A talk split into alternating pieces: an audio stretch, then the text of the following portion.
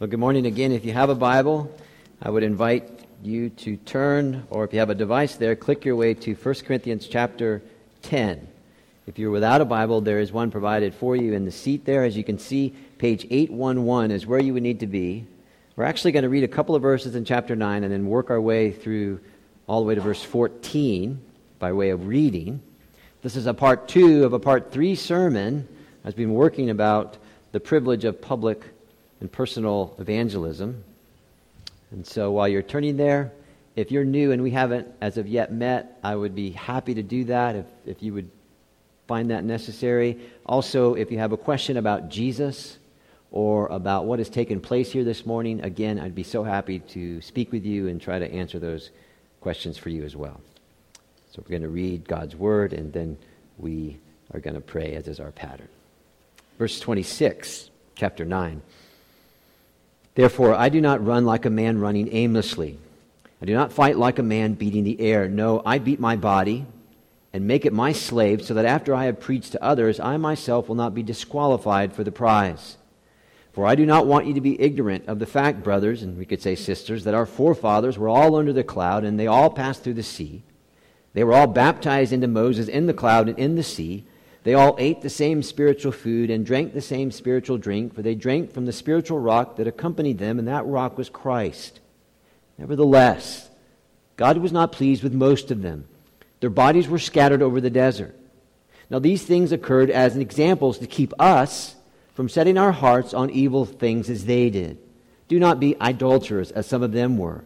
As it is written, the people sat down to eat and drink and got up to indulge in pagan revelry. We should not commit sexual immorality, as some of them did. And in one day, 23,000 of them died. We should not test the Lord, as some of them did, and were killed by snakes. And do not grumble, as some of them did, and were killed by the destroying angel. These things happened to them as examples and were written down as warnings for us on whom the fulfillment of the ages has come. So, if you think you are standing firm, be careful that you don't fall. No temptation has seized you except what is common to man, and God is faithful. He will not let you be tempted beyond what you can bear, but when you are tempted, He will also provide a way out so that you can stand up under it. Therefore, verse 14, therefore, my dear friends, flee from idolatry. Amen. May the Lord bless the reading of His word today. Let's pray, please.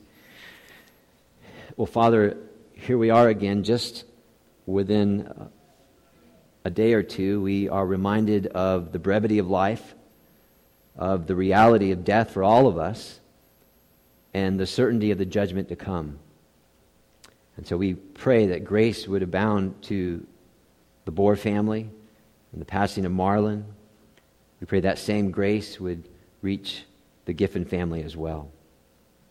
And thank you, God, at these times, we know that our only hope in life and death has always been Jesus Christ, crucified, risen, ascended, and soon returning.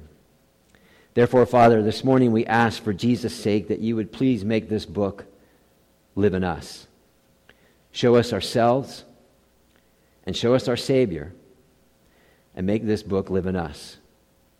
Because, Father, we believe that it takes a whole Bible to make a whole Christian. Amen. Well, these past few weeks, we've been working on personal evangelism. And I've been wondering, as we've been singing this morning, I've been wondering, how are we doing? How are we doing with the very clear, basic privilege that every Christian has of taking Jesus out of the church and into the public square? It hasn't been easy. Perhaps for some of us, over these past few weeks, as we've been working through 1 Corinthians 9 and 10, it hasn't been easy as we've been learning just how serious God is about the expansion of his kingdom by the proclamation of his gospel by the means of his true children. So we've been learning that in the saving of souls, God works through means, and you and I who name the name of Jesus Christ are those means.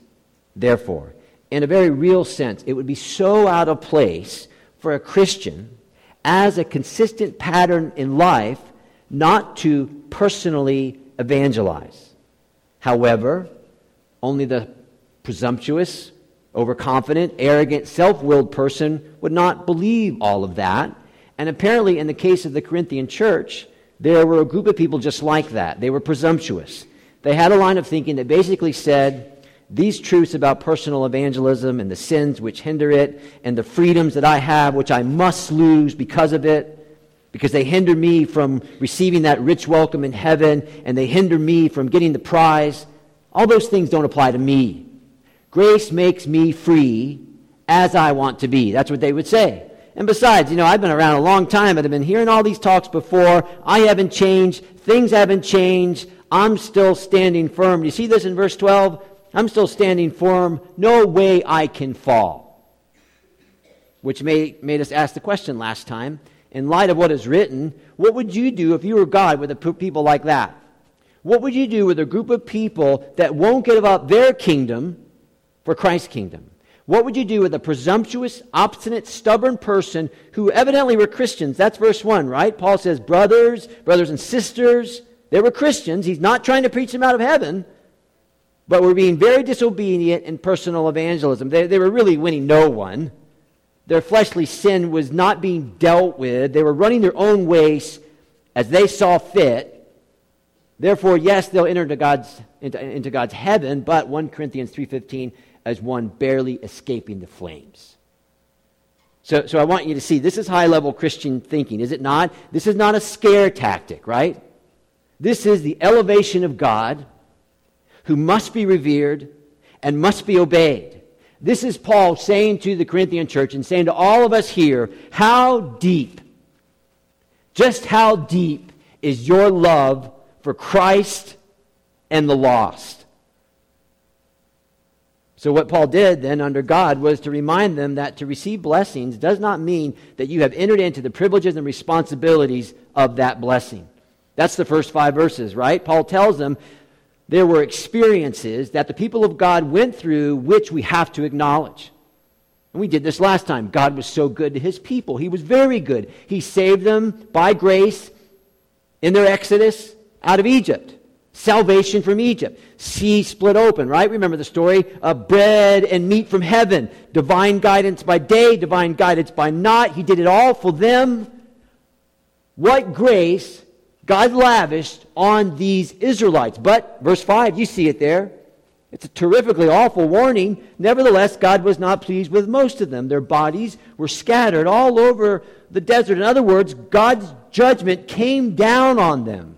They never made it into the promised land, most of them. They didn't enter into the privileges of grace. And so we learn that only two, right? Joshua and Caleb, not Moses and Aaron, Joshua and Caleb entered into the promised land. In fact, every person from that generation that left Egypt, save Joseph and, Joshua and Caleb, they didn't get to go in. Well, why did God do that? Right? Well, this morning we're going to find out. But before we get to that, you are sensible people. I'm sure that you see the connection Paul is making with the past and present and future people of God. God was so good to his people in history. And God has been so good to you in Christ. You Corinthian Christians have been made alive. Think about that. Born again. You were dead, but God gave you a new heart by a spirit, a new heart which would finally say yes to Jesus. And then grace was lavished on you. Adoption, permanent adoption into the very family of God. I mean, just think about that for a moment. Guidance through the very presence of God by His Spirit in Christ. In Christ, connected, if you can believe this, to the triune God. This is our union with Jesus. Provisions daily, which include daily bread and daily forgiveness and daily guidance. The written word of God with all those promises that we ought to enjoy. And then after all that, whenever our time on this earth is done, life, life, eternal life with God forever. And you Corinthians are still running the Christian race all out of sorts. You're running your own way. You're not dealing with sin. You're not dealing with the sins that hinder you and make you ineffective and unwilling and so willing. So, winning, excuse me. What's the point? Well, I'm going to put some words in Paul's mouth. This is a little bit of presumption. I think Paul would say, Are you kidding me? Are you kidding me? You're really going to do that? You live with the strength God supplies. But you are using His grace for self indulgence and pride and presumptuous li- living. You misrepresent grace. The Son gives His life for your sin, He gives you an exodus from God's wrath, and you remain in your presumption. You remain unwilling to advance the cause.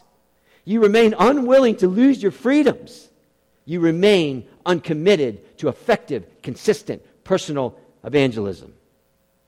And I think Paul would say, Really? Really? And again, Paul is not trying to preach them out of heaven, he's just preaching to the heart. My wife and I, had, I know a couple in Texas, and one of the spouses were unfaithful to the other. And the one that received all that horror, I remember she said, I am not going to leave you. I'm not going to leave you. But why did you do that? You made a promise. We said things together. Why would you do that? And I think it's kind of the same thing here. So, just as there were experiences here which we must acknowledge, blessings and, and the warning when, when they trifled with God in these things, and, and God came down in a mighty judgment. So, just as there are experiences we have to acknowledge, there are examples which we must avoid. This is in verse 6 and following. And when, when you're looking there, it would be a huge mistake to miss the connection between verse 27 of chapter 9 and the list of sins that follow here in verses 6 and following of chapter 10. Because I want you to know these are the sins, if we leave unrestrained, which would disqualify us from the prize. In other words, these are the sins that get in the way of personal evangelism. These are the sins that don't advance the gospel. These are the sins which would hinder us from ex- advancing the name of Christ.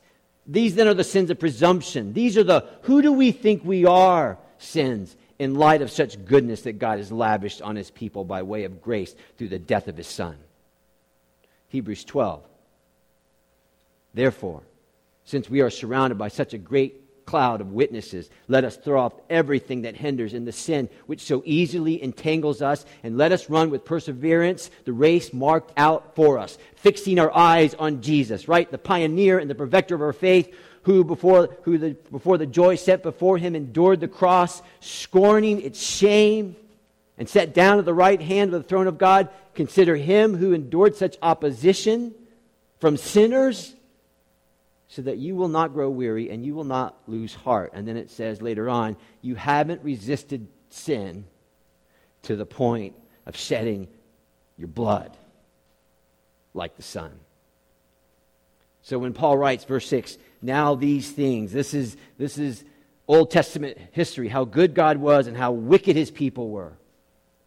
Now these things occurred as an example, not to follow but to keep us. And notice Paul is not presumptuous. He throws himself right in the mix to keep us from setting our hearts after evil things. If you have a King James, I think it says craving after evil things, a, much more brutal word.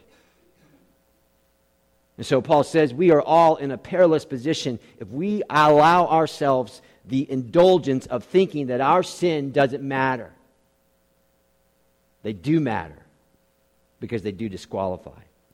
You see, the people of God, who Paul says are the Christians' example here, had their hearts which were set towards evil, even as they were experiencing the blessing of God, right? So they were stuffing their face with manna, they had meat to eat, and they were just eating that, and they had the presence of God, but at the same time, they craved evil things.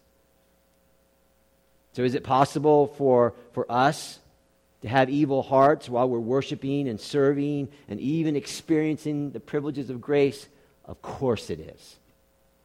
Which is why at the end, our works will be tested and we'll give an account for that stuff. I mean, no one ever gets away with anything, right? Either it's laid on Jesus or it'll be laid on us. Sin number one, which would disqualify us from the prize. Verse 7, the sin of idolatry. I, I D O L A T R Y. Do not be idolaters, as some of them were. As it is written, the people sat down to eat and drink and got up to indulge in pagan revelry. This comes from Exodus chapter 32. You, you might want to read that maybe this afternoon. Moses goes up to the mountain to meet with God. Aaron is left in charge. The people come to Aaron because Moses is taking quite a while. They're a bit impatient, and they say to Aaron, Come make us gods who will go before us. Chapter 32, verse 1 of Exodus. Aaron gives in. Aaron sets his heart on evil. He asks for their jewelry and so forth, and a golden calf is produced. And notice what Aaron says in verse 4 of chapter 32 in Exodus Here are your gods, plural, O Israel, who brought you out of Egypt. Okay? Now you're thinking, there's only one calf there. We saw the movie, right? There's only one calf there. Why did Aaron say gods, plural, and not God, singular? Great question. Glad you asked it. Here's the answer. The golden calf was a representation of an Egyptian god. The Israelites took that false god and attached it to the worship of the one true and living God and they planned to use that calf to worship the one true and living God and the little party that Aaron decided to throw after things were through. Thus, they thought they could use a pagan idol to worship the one true and living God any way they liked. So they didn't believe that it's not enough to worship the right God, but the right God must be worshiped in the right way. They didn't believe that, so they made up their own way. Now let's make the connection, shall we? The city of Corinth was dominated by the temple of Aphrodite, the Greek goddess of love and beauty. Thousands of prostitutes roamed the temple and surrounding areas, offering up their evil trade.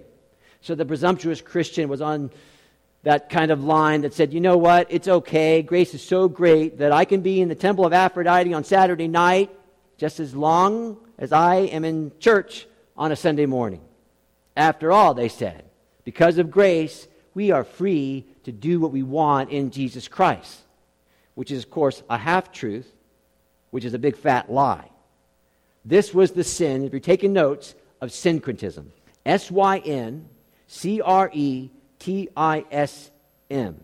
And the sin of syncretism is when a person makes up their own God, accepting what they like about the God of the Bible, but ignoring and removing what they do not like about the God of the Bible. They thus add to God their personal wants and their personal tastes and their personal needs and their personal imaginations of what they think God ought to be like. Therein, they have made a God in their own image. They have a God, frankly, who looks an awful lot like them. Because you see, the New Testament and the Old Testament is very, very clear we become like the God we worship. We become like the God we worship. Loved ones, I think this is a good question. What are we becoming? As you think about your, your days and months and years with Jesus, what are we becoming? You'll forgive me. Before my son left for school, there was a few things I said to him, four things, in fact. I have the liberty of telling you one. I told my son, I said, in, light of all that you're going to do, and would to God all the successes that God might give you, Jared, like what you become. See that? Like what you become. Do you like what you become? Commandment number one you shall have no other gods before me. Question Do you and I have other gods? Having been discontent with the God of the Bible and the blessings that He gives by way of grace, ignoring the routine pathways of love, do we have idols? And an idol is much more than a statue of stone or metal. We can make an idol out of anything. So, do you worship your wife or your husband or your children or grandchildren more than you do God? If they're first, if you do this, that's an idol. Are we worshiping pleasure, ease, job, success, status, athletics, body, mind, bucks, icons, man, uh, women, goals, dreams, hobbies before God? If we do that, these are idols. Loved one, there is only one God. And we break the first commandment whenever we give to something or someone else other than God first place in our thoughts, in our affections, and our strength. So, so those list of things that I said, they're not necessarily wrong. It just becomes wrong when God is demoted beneath them. And the dirty little secret about the sin of idolatry is that it is the exaltation of the self at the expense of God. Colossians 3:5 tells us this. In fact, if I'm taking notes, I'd write down Colossians 3:5. Idolatry is simply the sin of greed. I make a God that fits me. I make a God that works for me. I want my God to do what I want to do for me. I am the great I am. Greed. And loved ones, I think I would suggest to you that the sin of idolatry is, is, is running loose in the West. Why? Well, we become like the God we worship. We become like the God we worship. Take it easy, relax. You're so great. You deserve it. You, you, should be first. You are the great I am. There's so much grace, grace, grace, grace. It's all good. There's no rules. You live what you feel is right. You make up your truth for yourself. Who has the right to tell you what to do? Over my sabbatical, I read the book Magnificent Obsession, Jesus. The gentleman quotes from John Stott, so I'll do the same. The idea that each person has a different view of truth and that no one person has the right to challenge another as to the veracity of that belief is at the heart of the postmodern worldview. It is at the heart of idolatry. So, idol worship is essentially making your God your way with your own rules, with just a little bit of the Bible. And that can never be the Christian bent. It, it, takes a whole Bible to, to make a whole Christian. And we won't always get this right. All of us in this room will commit uh, idolatry, will break that first commandment. But here's the point the presumptuous Christian needs that, their mind stirred to that. They need their mind stirred to that reality because a judgment might come. And Paul said these things are an example for us. Sin number two, which would disqualify one for the prize, is sexual immorality. Now, it gets, it gets worse, right? Immorality will always follow idolatry. Who says? The Bible says, Romans 1. Although they knew God, they, they gave up the knowledge of the God and they began to worship created things, including themselves. And as a result of that, they gave themselves, you can read this in Romans 1 for yourself, they gave themselves the green light to indulge in all kinds of immoral behavior. Verse 8 We, and notice again, Paul is not being presumptuous here, is he? He knows that he ought to be careful too. He knows he could fall too. We should not commit sexual immorality. Uh, some of them did, and in one day, 23,000 of them died. And of course, this comes from the true history of Numbers chapter 25, a terrible story of how sexual immorality ran unfettered with the men of Israel until God came in wrath. Porneia is the word used by Paul for sexual immorality. The older translations would use the word fornication. And fornication is a mind and or bodily sexual impurity. So, so it wasn't just physical sin that was being judged here in Numbers 25. It was equally the imaginary world of lusting in the mind. Right? Pornography, fantasy is the imaginary world where Christ is not Lord. Again, pornography, fantasy is the imaginary world where Christ is not Lord. So Paul says we must flee the lust in the imaginary world, and we must flee lust in the regular world, the real world. Now, original sin means every man and every woman will be tempted in this way. We all will be. That's hard to say, but it doesn't make it any less true. We will all be tempted in varying degrees in this way, but I'm quoting now from a 1995 edict from the Church of England Evangelical Council, which I love we are all summoned to various degrees of self denial. For we are all summoned to follow the way of the cross. You see, loved ones, Corinth was a high dollar, well funded, sex crazed city. It would be a hard road to tow for the Christian in that environment, just as it is now, as any honest person would admit. But since my sexual sin has an impact on me and my family and upon everyone in my sphere of influence. And since sexual sin, as recorded here, keeps me from being an effective evangelist, therefore it may hinder me from winning the prize, Paul says to the Corinthians, he says to himself, he says it to me, and he says to everyone who names the name of Christ, don't follow that example. Don't play that game. Don't play that mind game. Don't think that you're so strong that nothing like that will ever happen to you physically or mentally. Don't think that. Now, before we go on to our final sin, number three, which I can't wait to get to, let's just think through this a minute, shall we? Because somebody has to think these things through. Somebody has to think, what does that mean for us in these days? Well, this is what we know for sure about life in the West and the church in the West. This is what we know for sure. Number one, the baby boomer generation has the highest level of wealth in the history of the world. These are the experts. There will be, says many economists, the largest transfer of wealth, again, in the history of the world when they pass their dollars down. How good has God been by way of provision to that generation? However, quoting now, the baby boomers are drifting away. With their children grown, a major motivator for attending church is removed, right? Kids, false idol, right? Syncretism.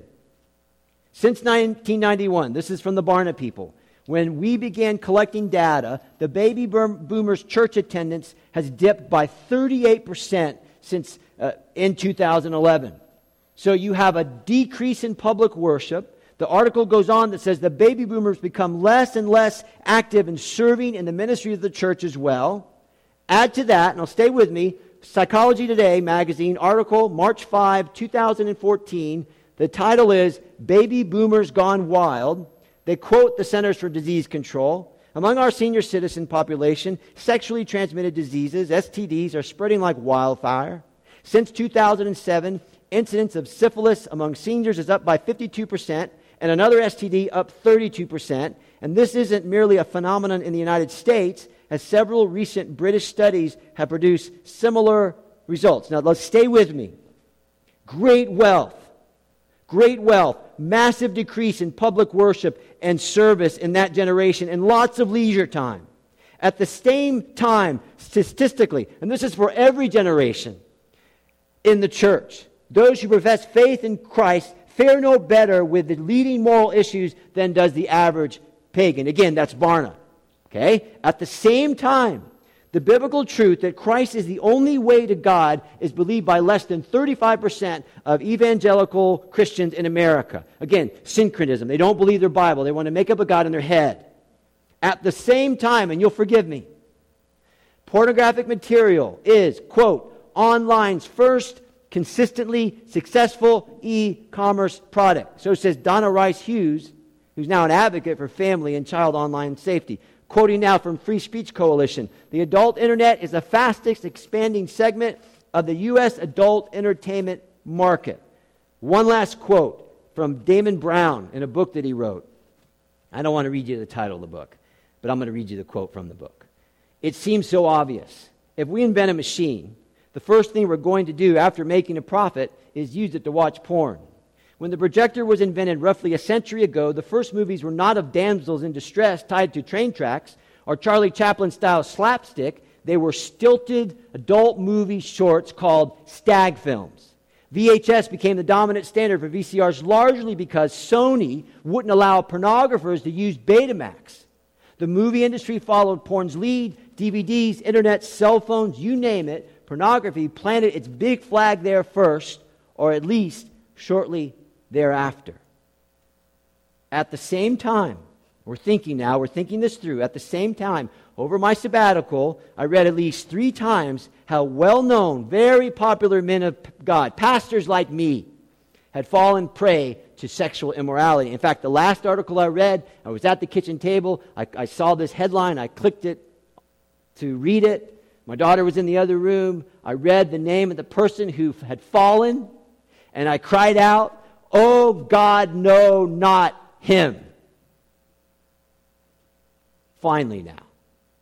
At the same time, church attendance and personal evangelism both are at embarrassingly low levels in the West from people in every age and stage in life.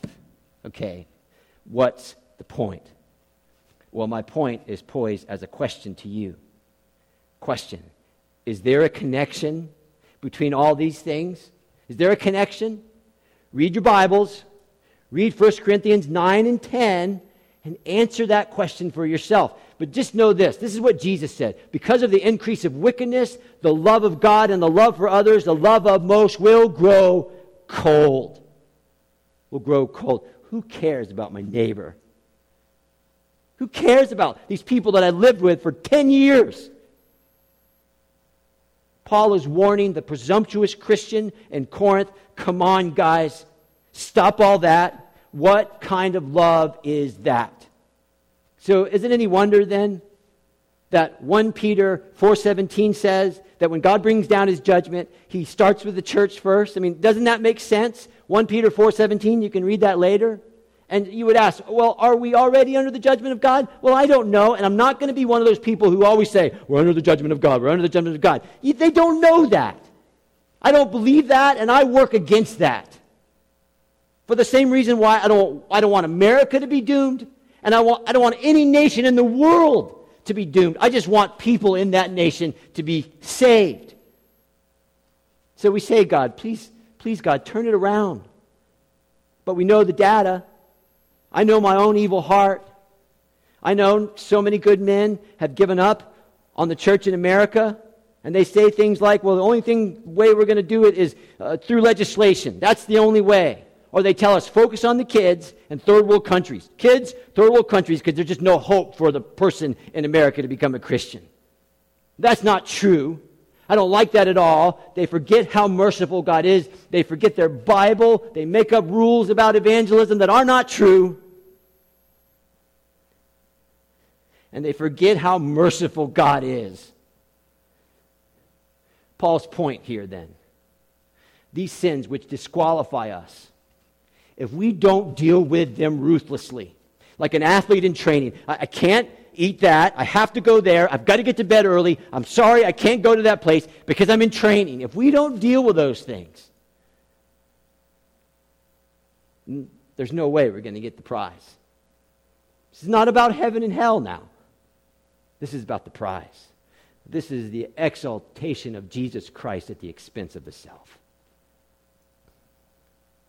Verse 9, final sin. We should not test the Lord as some of them did and were killed by snakes. Uh, straightforward, right? A child could see this. Don't do this. Don't do this. Don't do this. The original context of verse 9 is Numbers chapter 11. It's the same old story. Here we go. The people of God grumbling and complaining about God uh, through Moses, right? Just same old thing. They wanted God to fall in line with all their demands and all their directives, and they beat down Moses for that. I want a God that fits me. I mean, that's the 21st century mindset, right? I don't want a God who I must bow to. I don't want a God who I must give an account to. I want a God who fits me, my time, my schedule, me, my thinking. Sometimes you hear it like this Well, I don't like to think of God that way. Or I would rather think of God like, and more often than not, what is being said is, I want God to fit me. So the people of God in the Old Testament, they were trying God. They were saying things like, My kingdom come and my will be done, God. I'm dissatisfied with your providence. And you know what, God? I think you play favorites. Now, they would never say that. But in their testing, that's what they meant. And whenever we're tempted with sins like that, we are right where the people of God were in Numbers chapter 11. And listen to verse 4 the rabble with them began to crave other food. And again, the Israelites started wailing and said, If only we had meat to eat. We remember the fish we ate in Egypt at no cost cucumbers, melons, leeks, onions, garlic. Boy, it was so great back there living in slavery. But now we've lost our appetite. We never see anything but this manna. Cry out to God for food. God gives them food from heaven. They want something else. Trying the patience of God testing God's patience. And the Bible is clear God's patience can and it will run out. So Paul's point is pretty simple don't push the patience of God, don't test his limits. Don't be dis- discontent with God's provision to you, the redeemed.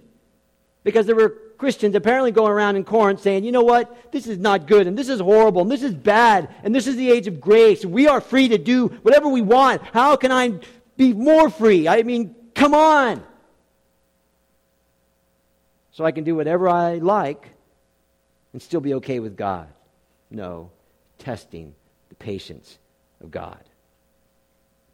In fact, later on, we're told in chapter 11, verse 30 of 1 Corinthians, that because some people in the Corinthian church were trying God this way, because they refused to submit his, to his plans and his purposes, Paul says this That's why many of you are weak, sick, and a number of you have fallen asleep dead. They were playing around with worship, communion, testing God's patience. Their ingratitude was so persistent. So, as in the Old Testament, when the unchanging God came down, he came down in judgment. That way to his own people. Now, that's very hard to say, and that's very hard to hear. And we might say, that doesn't sound like the God of all grace that I know. And I'm thinking personally, this might be the first time that many of you have heard anything like this.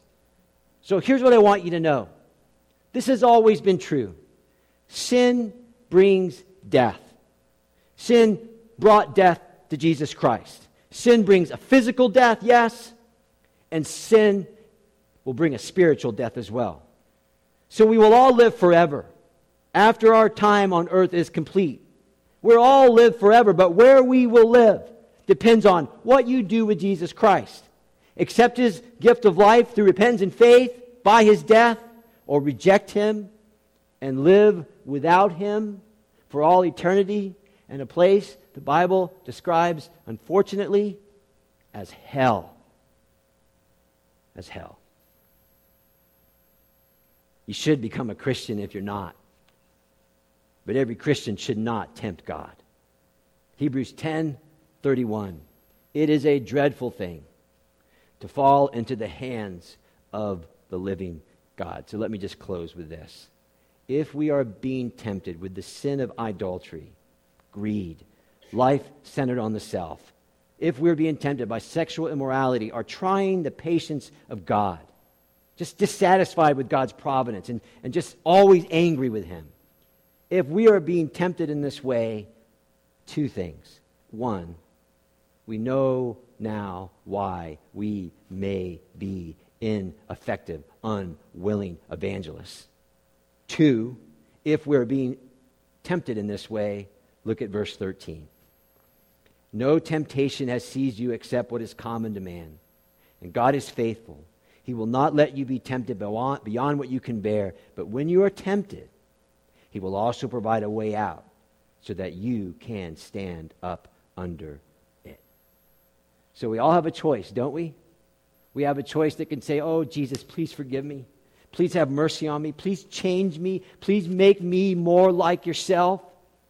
Or we can say, Eh, this isn't for me. Might be for them over there, and it might be for him behind the box, but it's not for me. Well, God has a reply for you as well. Would you look at your Bible, please?